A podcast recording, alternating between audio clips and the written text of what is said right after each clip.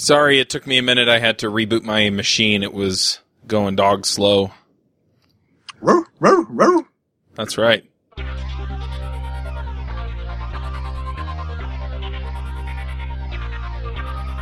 Does your team need to master AngularJS? Oasis Digital offers Angular Bootcamp, a three day in person workshop class for individuals or teams.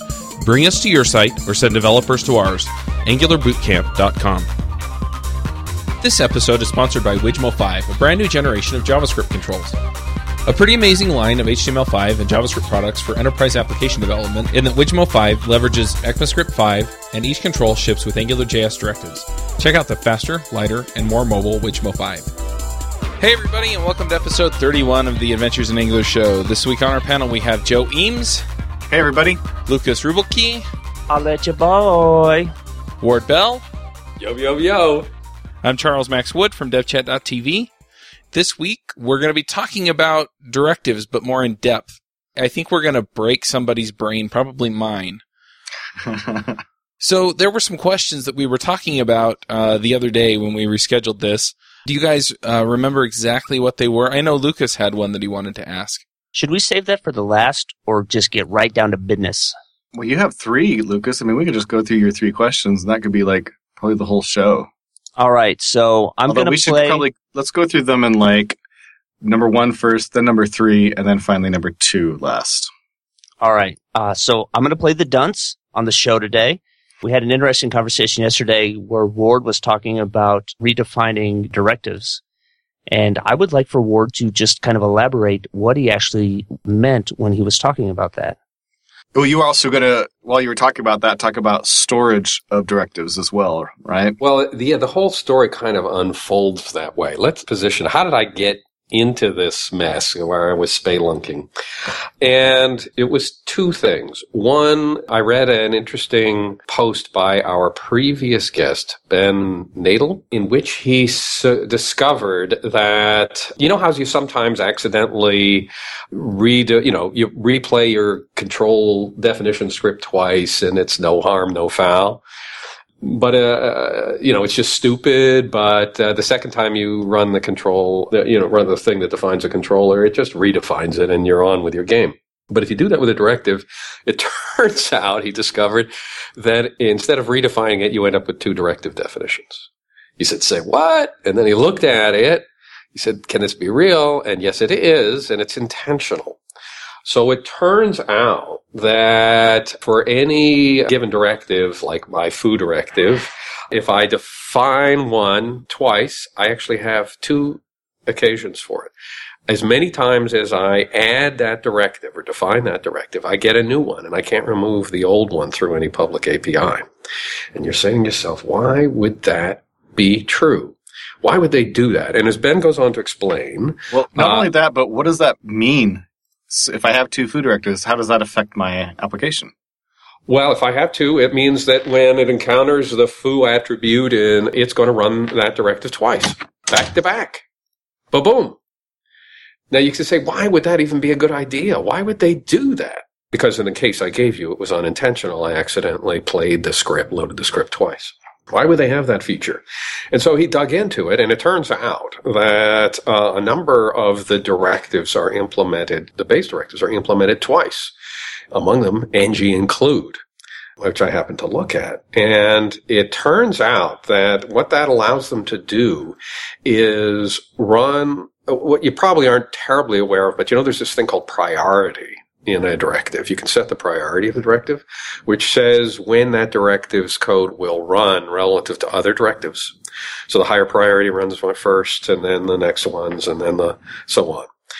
And it turns out if you wanted to have conceptually a single directive that laid down there, like ng include, and you wanted some activities to take place at the top and then some to take place at the bottom after other directives had run, would you do it? There's no way to do that within a single directive definition. You don't get to time it like that. But if you put in two directive definitions at different priority, one high priority, one low priority, then you could essentially bookend the process. So you could run a little ng uh, include at the top, do all the other directives, and then wrap things up with a little ng directive at the bottom, little ng include. So that was the motivation to allow to have more than one. Make sense? That does make sense. That's way interesting and something I did not know about. No, I don't think anybody, I didn't know about it. I don't think it's ever been said anywhere, but Ben stumbled into it and realized uh, its value. But that also means that I, you know, so then I'm sitting there and saying, but wait a minute. If I, usually when I'm testing things and I want to sort of uh, get some things out of the way, I want to fake them out. One of the popular ways to fake them out is to uh, redefine them away right? I mean, we do that if we don't want some service or we want to have a fake service or something like that. We just redefine it. And now in the injector pipeline, we have a fake service. I think we've all used it. But obviously you can't do that with a directive because if you tried to define your second um, sort of fake out, fake directive, it would simply add to the list rather than replacing the existing one. So I said, oh my God, how do you test this? The next clue was uh, the next thing that kind of got me was uh, another pro- long-standing problem. Now, sometimes, do any of you ever define a directive with a controller? Sure. Yes. Absolutely. Absolutely. So, how do you test that controller?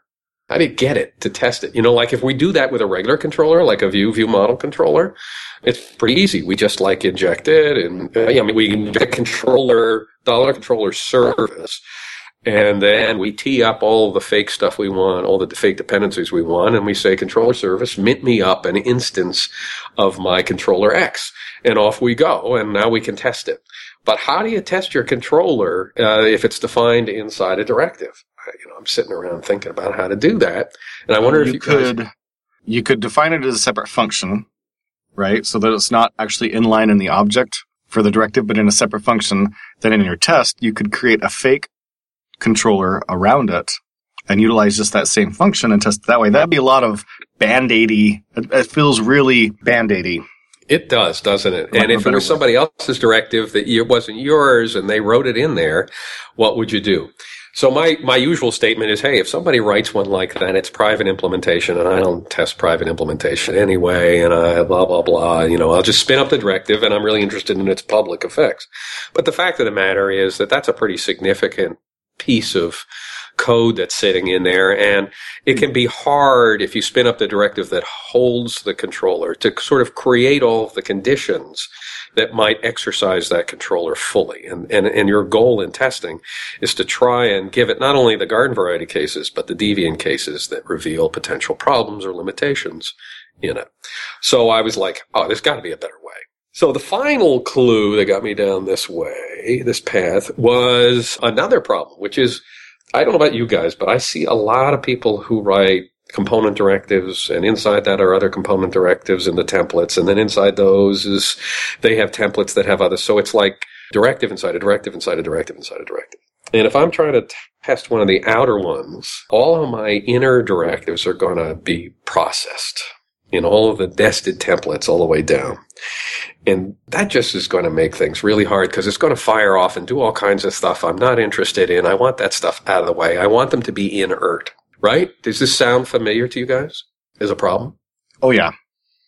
So, like, how do you disable all those things? I mean, you know, uh, it's a shame that you have to even know they're there the X, the Y, the Z, all the thing that could be in there. But if you even knew that they were there, how the heck would you disable them? You can't you know, we just learned that you can't just add a inert directive because all that does is add a directive. It doesn't replace the directive. So this all got me thinking. We got a, you know, a series of problems that mostly show up in testing. What do you do?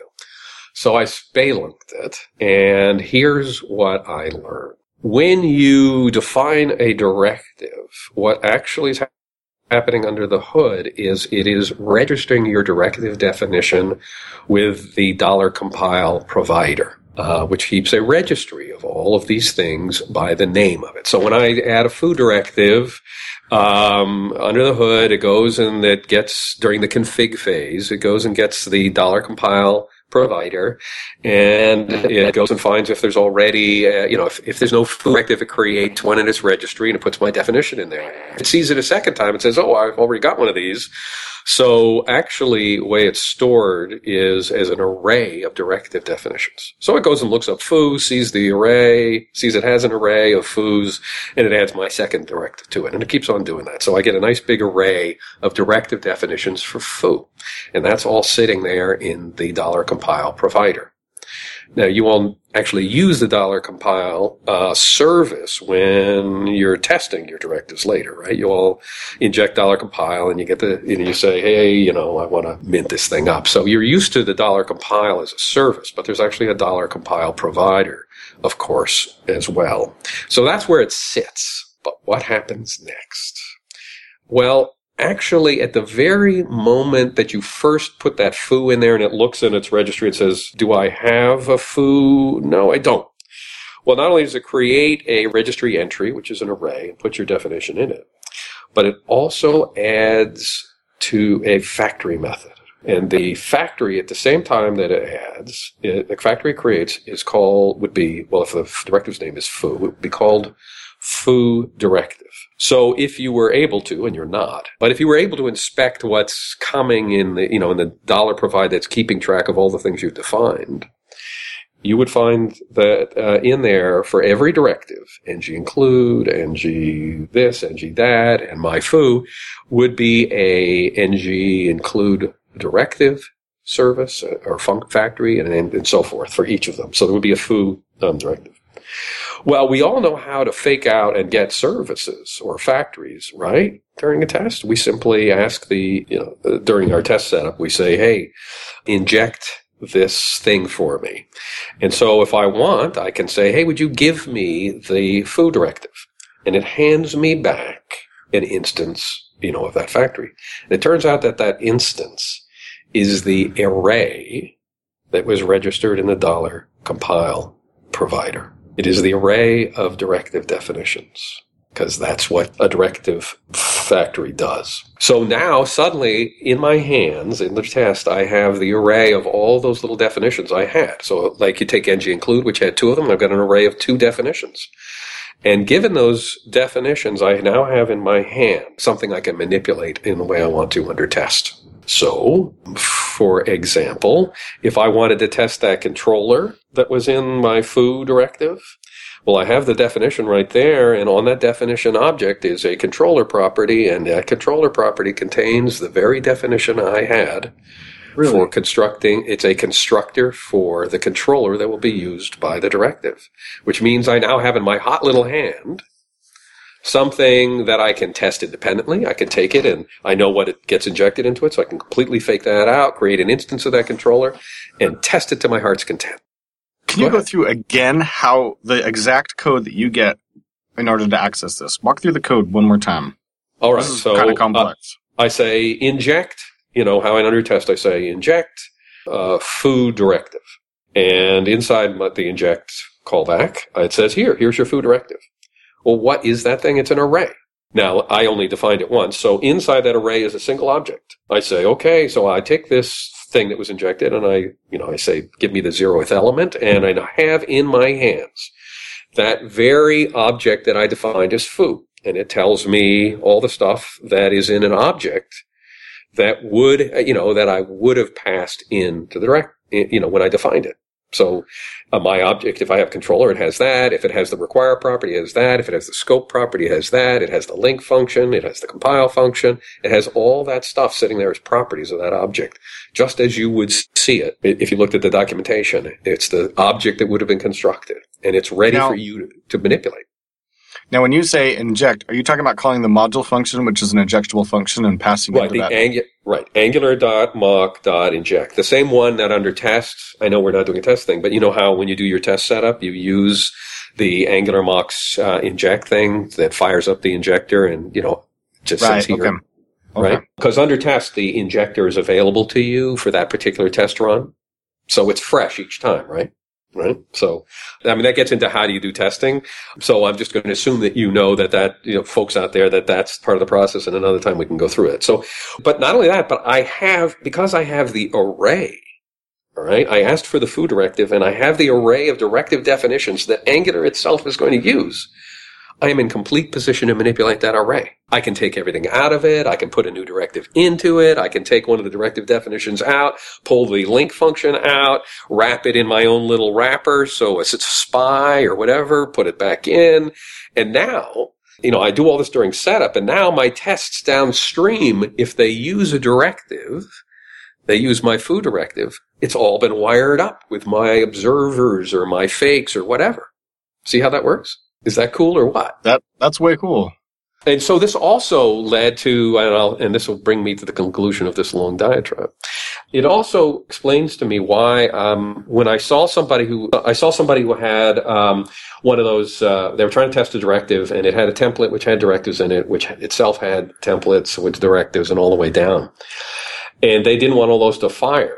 What they did during setup is they redefined all of the um, directive factory methods. You know, they just did factory, factory, factory, and they redefined them. You know, let's say the A, the B, the C, the D. They just didn't want those to work at all, right? So they redefined those directive functions, the factory functions, to return an empty array. That means that when Angular comes along and starts evaluating those templates and it says, oh, I see an A directive, I better fire up its function and get its, uh, its array of directive definitions. That array is empty and it does nothing. Suddenly all the nested A, B, C, Ds on disease are inert. And that is how they faked out all the nested ones so they could concentrate on the behavior of the direct, the top level directive that they were trying to test. Boom. Pro tip. Boom. Now I should write this up, don't you think? Mm-hmm. Someday I'll, I'll put it out there. So I don't know whether this was just like too crazy to be doing on the air, but that is, that's the story. And that's our show. Thank you, Ward. Next question. By the way, I can't write a directive, but now I know how to kill one. And that's really all I wanted to do.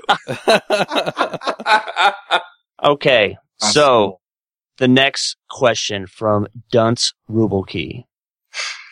Why would you ever use the compile function in a directive? I have yet to find a good reason to do that. Joe, Ward, what are your opinions on this? What's the verdict? Well, so this is a, an interesting conversation for sure. So I just I just barely finished my directives course for Pluralsight, and I did a bunch of work. And when I was teaching the compile function, I wanted to get a really good use case, a real world use case for it. So I looked around, and I got some pretty advanced directives that some other friends had built and people that I knew had built. Went through them and noticed that hey, you don't need the compile function for this directive. So going back a step, you know, to, we need a little bit of explanation here, obviously. You've got a link function and a compile function in a directive.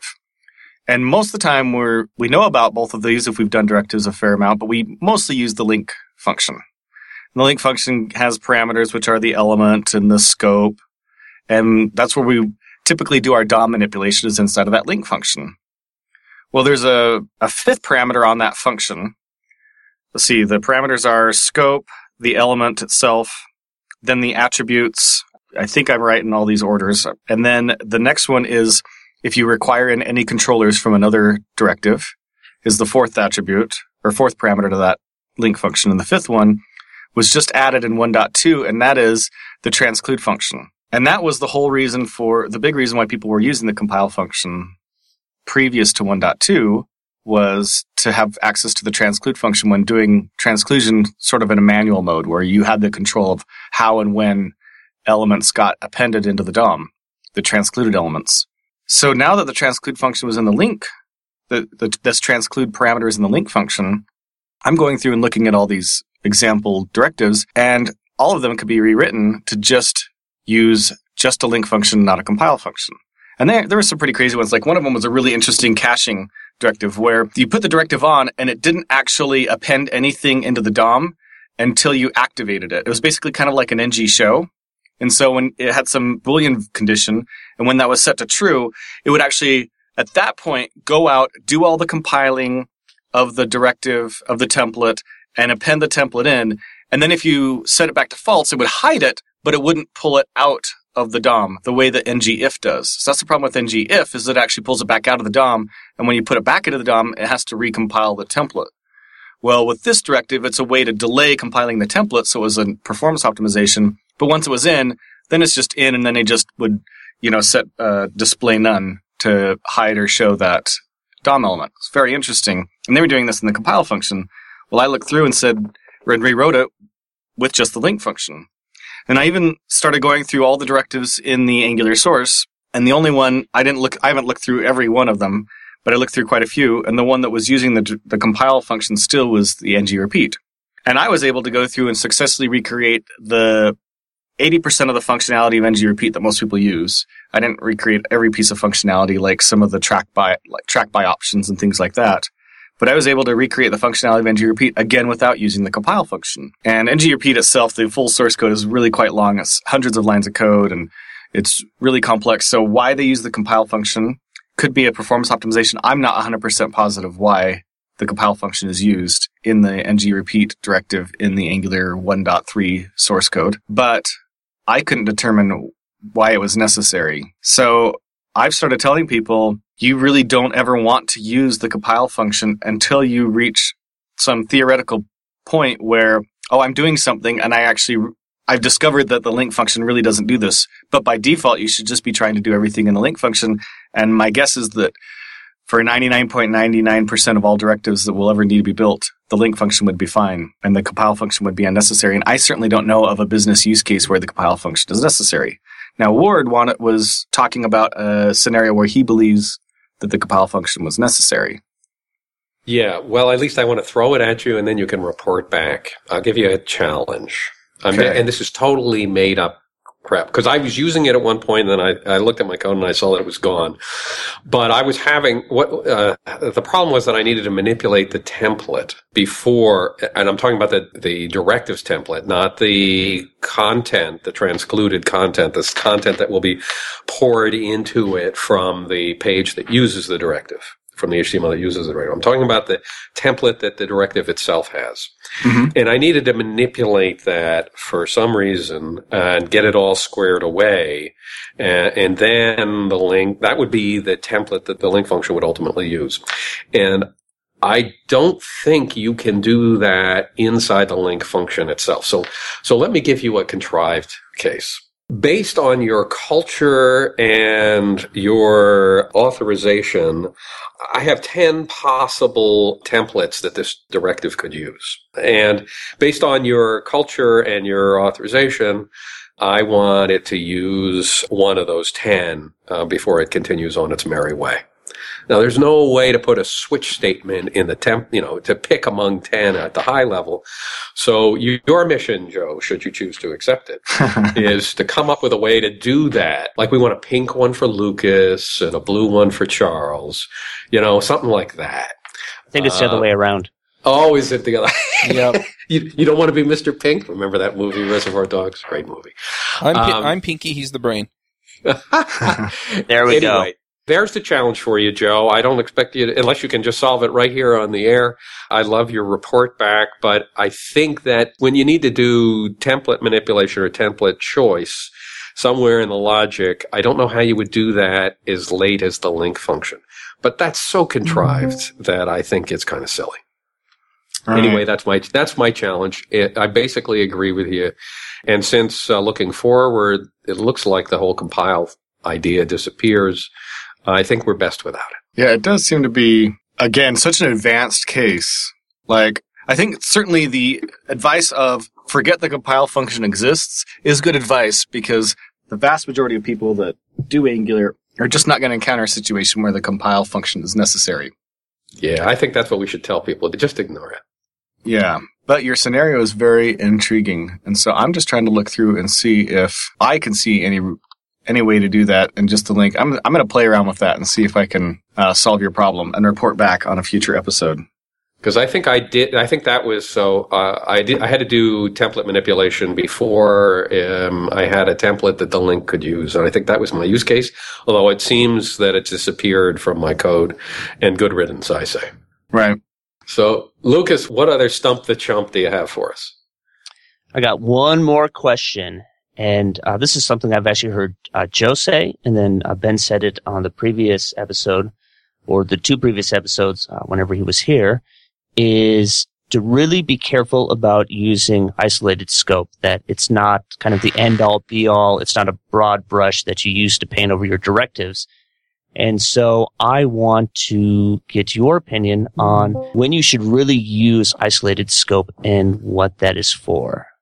Go ahead, Ward. Well, well, well, I, I'll, I kind of will repeat what I read in, in Ben's posts, and we'll put the link in the show notes. First of all, the, the poten- there's a potential problem if you just throw isolate scopes at everything, which is that if you use an isolate, there can only be one isolate scope on an individual HTML element. And so if you wrote one for several attributes and each of them had an isolate scope, you couldn't put those attribute directives on the same HTML element. And that's kind of nasty. So that's why you don't want to do it unless you have to. Right, and Well, that now applies to um, inherited now as well in either a later version of 1.3 or 1.4. You can't have any more than one scope specification on one of your directives. If you have any more than one, you get an error. Yeah. And I imagine so it's either all shared. Yeah. Oh, by the way, if you have the multiple definitions that I was talking about earlier, which almost nobody will have, that would be a problem too if they both tried to have an isolate. Right. And it turns out that it seems to be most valuable, you know, when you're creating a component, something that would be an element tag. So the heuristic I saw in one of the comments to Ben's post that I think is just generally good advice is use an isolate scope when you're doing an element directive and don't use an isolate scope when you're doing an attribute directive. You know, in other words, if you're redefining the input tag, yeah. But if you're just adding something, you know, a, a, a, a modifying attribute to something like ng show or ng hide, then no, don't do it. And that, that So- kind of advice should hold you. I will echo that, but also point out the fact that the vast majority of directives that people are going to write are going to be component directives. We you, you use the phrase element directives. So this is something that uh, actually will exist in Angular 2. And that is that there are three types of things. What we call directives in Angular 1 have been split out into three different things. There's a new thing called a component. Okay. And this is what we think of as element directives, or at least a well-crafted element directive, which is I have some piece of reusable functionality and display, and I want to be able to write in an element somewhere in the HTML and have it just inject in all that display and all that functionality in that spot. So a great example of that would be like a user display that will display the name of the user and their access rights and some other business specific information about that specific user. So wherever I want, say it's like say it was user panel, I can write in an element that's user dash panel, give it a, an attribute that points at the data it's supposed to display, and then I just stick it in my HTML and there it goes. And that by far is the vast majority of directives that people will write in Angular 1. And correspondingly in Angular 2, that's called a component, and that's the vast majority of things that people will write, is that. Then there's another type of directive, which is called, the Angular team coined this phrase, is called a decorator directive. And that would be things like ng click, ng show, ng hide, where you're taking an existing element and adding some new piece of functionality to it, either to Yeah, modify the behavioral, a behavioral Yeah. directive of some sort. Yes. Changing the behavior of the interaction or the behavior of the, the widget. Right. And this would not have, typically would not have any display. It would be really odd for it to have some display. I suppose there's a theoretical business case where it would need some display, but these would not have a template. They're just, again, uh, event handlers are great. For example, um, the HTML5 video element. There's not built-in ng Angular directives for the different events that the HTML5 video element can raise. So you'd have to write your own directives if you want to be able to listen to them and take action on them. So those are decorator directives, and those are very much less common for a typical Angular project to require because usually the built-in ones do it well enough, or the additional functionality is something that already belongs to an existing component directive anyway. So you kind of piece the two together, Mm-hmm. right? You might write your own HTML5 video component directive. And inside of that, you would also listen to the events and raise them, but handle them within, or listen to the events, but handle them within your, the directive. So there's no reason to add, create a new, you know, like ng-html5 pause directive. You would just do the pause listener inside of that, your custom HTML5 video directive.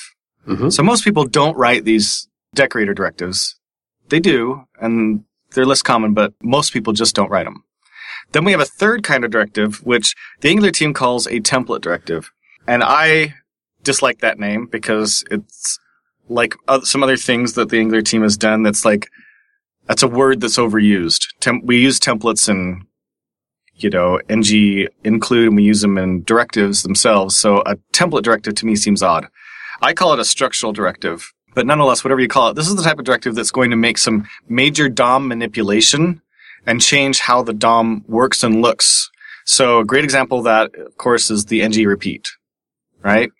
I've got one node and this directive is going to turn that same node into multiple nodes or ng if, which actually pulls an entire branch of the DOM out of the DOM and takes it away when this condition is false and then sticks it back in when the condition is true.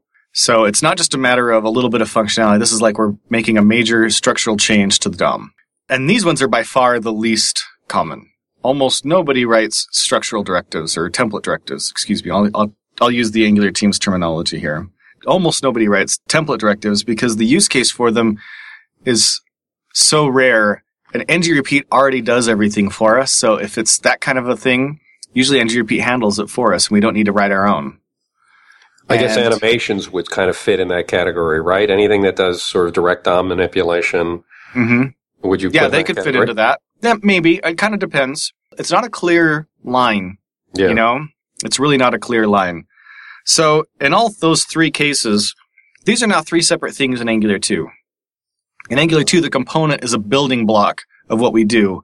And I haven't even seen examples of the other two types of things and whether you can build them your own. I assume you can. But in Angular 2 now, the component is the base thing. No longer is controller the base object that you're going to work with. Now component is. So it's worth mentioning that yes, you want to, in Angular 1, you want to avoid isolate scopes, uh, other than when you need them on component directives. But the vast majority of directives that people will write are going to be component directives. And to that matter, in Angular 2, this component object will have an isolated scope on it. But it comes with it by default. It has an isolated scope. And that makes sense. And that's that's kind of pushing people just to drive it home. It's like if you were creating your own widgets that were sort of semantic, like my menu, you know, when you would like to have an HTML tag called my menu and my Mhm. header and my footer. And if you wanted your HTML to look like that, that would be the kind of component directive that you're describing, and it would be an element tag. Right. Right. So yeah, that's kind of where they're leaning in terms of their uh, notion of design. Whereas what when we do the, the the standard things today in one, we tend to do sort of ng includes that which are an attribute which says go get uh, this view and then the view model and it wipe you know and then it wipes itself out. So that that's different. And they're trying to say no, that style isn't the style of the future. The style of the future is to have semantic tags to create widgets that represent concepts in your application's views. Is that is Right. that the way you read it? Yeah, Yeah. definitely. And so, yeah, they would need their own scope, whereas the other things, which are just sort of like adjectives, if you will, in your structure, are just um, they don't need their own scope. They need to talk. They need to Right. modify behavior. Right. That makes good sense. Yeah. So I think that Ben's advice, don't blindly isolate all the things, is good advice, other than the fact that your default should be to choose an isolate scope because your default is going to be that element type directive, that component type directive. Right? Yeah. Well, he was underlining the word blindly. Yes. yes. So, yeah. I guess again, it boils down to if you're creating a component, you're going to have an isolate. If you're not, you're probably not. Right. Pro tip. Pro tip. awesome. yeah, just to plug this all, just to plug my uh, own course here, all of this is covered, other than what Ward talked about with um, juking around with the innards of directives. All this is covered in my directives course. So if you're bored and want to learn more and solidify this and see concrete examples, there's a bunch of concrete examples of all these things in my directives course. Whoa, whoa, whoa! You're underselling it. Yeah, I, let me let me plug Joe's course. If you want to learn and you want to learn from good content, go check out Joe's course. He's amazing. I heart him. He's great. There. I'll second that. Thank you, Lukas and Ward. This has actually been a really fun episode for me because, like, I was just head down immersed in all this sort of stuff writing this course. So this is really fun to talk about this stuff. Well, you are certainly the expert, sir. My head. Well, I'm just impressed with Ward and uh, how you dug into that Well, registry, like digging through it. That's pretty pretty funny. Well, I had, you know, again, uh, uh, my angle is quite different. I couldn't write a directive to save my life, but I do want to kill him under test because I've been focusing on testing and I'm doing a plural Pluralsight course on testing techniques for Angular that kind of takes off where, you know, you sort of lay down the, the basics for people about how to do it. And so I get to assume the kinds of things that you taught them and then I take them on a trip of uh, how to handle, you know, what happens in your application. So, so That's that's awesome. where that came up. That's where that And that's such a course that needs to, you know, that's knowledge that really needs to be out there. There's just not enough of that. Love Fest. Mm-hmm. And hug. And hug. Awesome. Well, are we about at a place where we should get to picks? I think so. This has been a really cool episode. Like, I've really enjoyed this one. Way fun. I hope that the audience enjoyed this as much as I did, or we don't have too many people going, oh, quit talking about things that I don't care about. Well, as they say, you know, if the audience enjoyed it half as much as we did, then we enjoyed it twice as much as they did. Very true. I don't understand what you just said. Math is hard. Yeah. All right, let's do picks. Joe, do you have a pick and a tip for us? I'm going to pick a series of books by Glen Cook, who is used to be my favorite author until Brandon Sanderson come. I'm, and if Glenn, on the off chance you hear this podcast, I'm really sorry. I still love you. Uh, but he has a series of books called The Instrumentalities of the Night, which I absolutely love. And the latest book came out recently, a few months ago. It's uh, like a four book series now, I believe. Super enjoyable. I've vastly enjoyed it. I'm reading through it a third time to kind of just because I like the series of books so much. So that's going to be my pick is The Instrumentalities of the Night by Glen Cook. And for a tip, my tip's going to be watch Ward's course when it comes out. Oh, Ooh, I see what Everybody you did needs to test. Everybody needs to test. There's not enough testing in the world. well, I'm, my, my goal will be to make it feel like not so daunting. I mean, it's just, most people just say, oh, it's going to be too hard and all that stuff, and or it's going to be too brittle. And so my goal is to try and say, hey, you know what? It doesn't have to be that way. It could be fun. At least it'll be funny. Thank All right. Ward, what are your picks?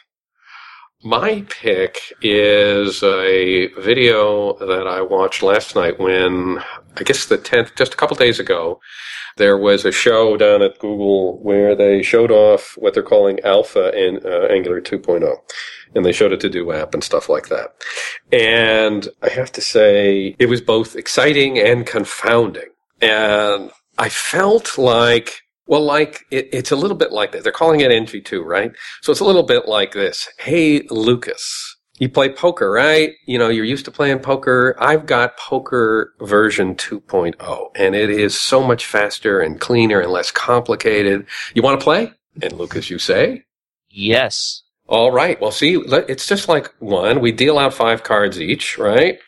And you ask me, now that we've got our cards in our hand, go ahead and ask me what, you know, if I have a particular card, like six of diamonds or something like that. Go ahead, ask me. Do you have a six of diamonds? I feel like this is a trap. Go fish. Isn't Ah! that great? It, isn't this isn't this poker 2.0 great? I mean, it's faster. It's not as complex. We'll be able to run it on mobile.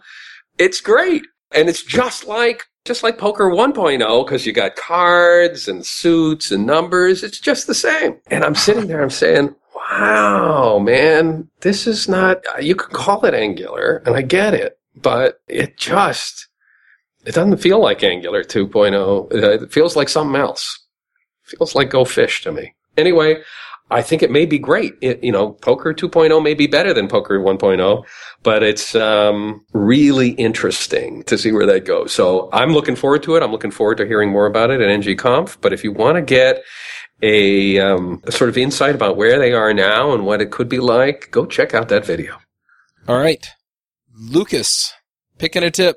Yes. So my pick is the book Hooked: How to Build Habit Forming Products. I read that last week. It is chock full of just excellent things that you can do to build a product that is habit forming, as well as Nir Eyal, if I said that correct, is actually introduced what he calls the hooked framework. So you can actually summarize the book in, you know, kind of this very easy to digest kind of framework for building products that, you know, people are going to, to get hooked and enjoy using.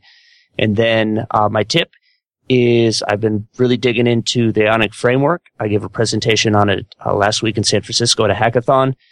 And if you want to be a, an Ionic expert and you know AngularJS, you're pretty much there. And so just building up, you know, mobile hybrid apps is really, really easy. If you go to my blog, onehungrymind.com, I kind of put out some pro tips as well as a quick screencast to show just how easy that is because it's awesome and I'm lazy. Sweet. All right. For a pick and a tip, I've been pretty buried with JS Remote Conf this week. I did finish a book called American Sniper, and it's the book that the movie's based on, if you've seen the movie. It was just really interesting to kind of get an eye into the war on terror, the war in Iraq. There's a lot of political stuff around it, obviously, but he more or less just explains going in and doing his job. And he does have some opinions on some of the stuff that went down. But anyway, it was really interesting to kind of get an inside look at how things worked and, and how they went. I don't know that I have a tip this week, but yeah, I'm really excited to see that video that uh, Ward talked about. So go check that out. And I don't think we have any announcements, so we'll go ahead and We wrap do, up. do have an Actually, announcement. Joe has an announcement. We have announcements. Joe, go We for do. it. No NGConf announcements this week. Of course, by the time this gets released, we'll be darn tootin' close to NGConf anyway. But I do have an announcement that if you wanted to go to NGConf and didn't get to go to NGConf, there is a solution for you, and uh, not just getting to watch it online. Because if you do, if you didn't get the opportunity to go to NGConf, you definitely want to watch it online and watch the live stream.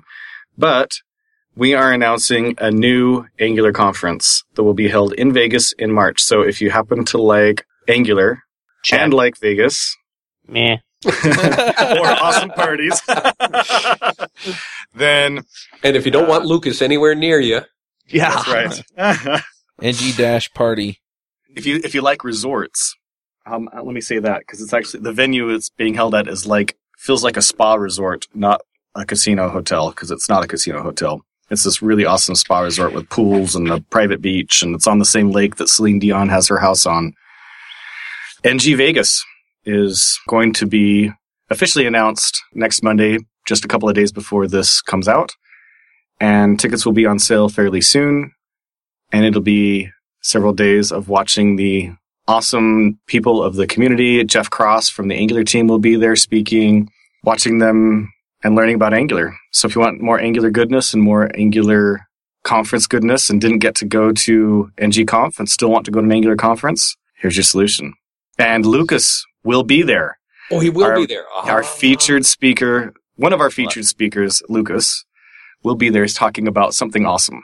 Literally, that's I'm creating a library called something awesome, but it might be called ng something awesome. trademark. Yep. Dot com. Just copyrighted it. And that's it.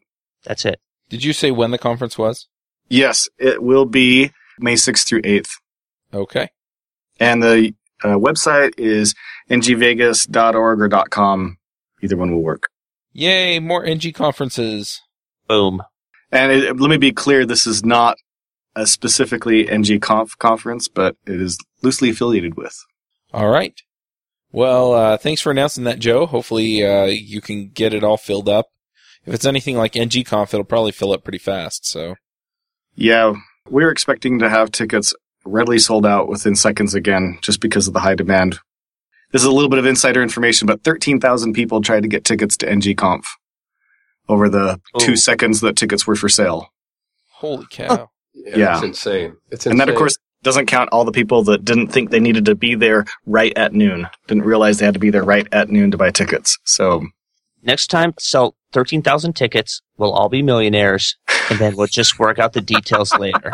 Right, just run for it. Just run for it. Like, There we go. I mean, we can be like the Bernie Madoff of like conferences. oh my god. yes. So yeah, be sure to get your uh, boss's approval and be ready to buy tickets when they go on sale. We'll have two rounds of ticket sales, an early bird ticket sale, and then a regular ticket sale later on, a couple weeks later. So be ready for that. I'm sure it will be a, a big one. And if you did run away with the money, you could go to someplace exotic. If I did a Like Vegas? like well, well, or I, no, I, yeah, you you would say you're going to Vegas, but you're going to someplace like really Shangri La. Me, if I tried to run a conference, I'd take all the money and I'd be able to make it to San Jose. All right. Well, I think that's all we got, so we'll wrap up and we'll catch everyone next week. This episode is sponsored by Mad Glory. You've been building software for a long time, and sometimes it gets a little overwhelming. Work piles up, hiring sucks, and it's hard to get projects out the door. Check out Mad Glory. They're a small shop with experience shipping big products. They're smart, dedicated, will augment your team, and work as hard as you do. Find them online at madglory.com or on Twitter at madglory. Hosting and bandwidth provided by the Blue Box Group. Check them out at bluebox.net. Bandwidth for this segment is provided by CacheFly, the world's fastest CDN. Deliver your content fast with CacheFly. Visit C-A-C-H-E-F-L-Y dot com to learn more. Do you want to have conversations with the Adventures in Angular crew and their guests? Do you want to support the show? Now you can. Go to adventuresinangular.com slash forum and sign up today.